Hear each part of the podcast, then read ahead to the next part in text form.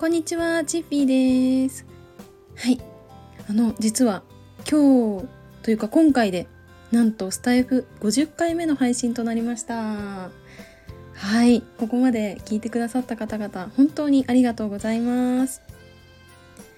はい。で、50回目だから何話そうかなって思って考えてたんですけど、なんかね、特にこれを言おうっていうのはなくてただそのスタイフをこう50回も配信してきて何が変わったかっていうことをお伝えできればなって思います。はい、まずね50回もこうだいたい私の配信って1配信5分ぐらい、まあ、ちょっと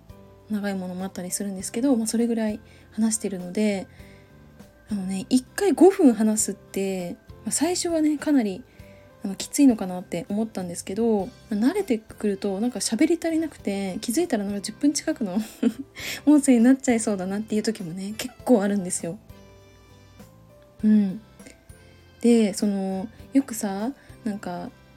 なんだろうなセミナーとか、まあ、仕事とかもそうなんですけど1分ぐらいでちょっと感想を言ってくださいとか、まあ、自己紹介とかもそうだと思うんですけど喋ってくださいっていう場面って結構あると思うんですよね。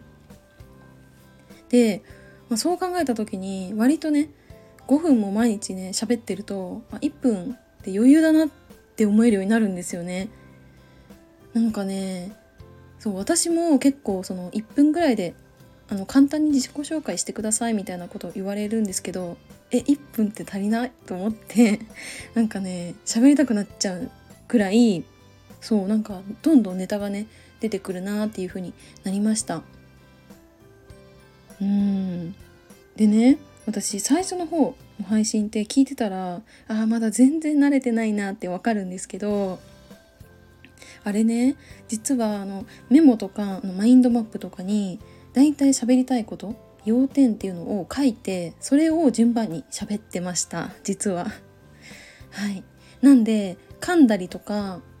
詰まったりとかっていうのはそんなになかったのかなって思うんですけど、まあ、ちょっとね恥じらいみたいなの あるなっていうふうに気はしていて、まあ、それでね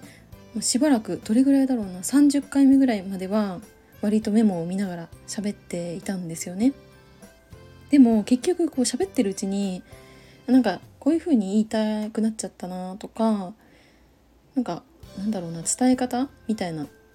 あと伝える順番とかもやっぱ変わっていっちゃったのであんまりメモの役目を果たしてなかったんですよね 正直なところ。うん、だから30回目以降かな？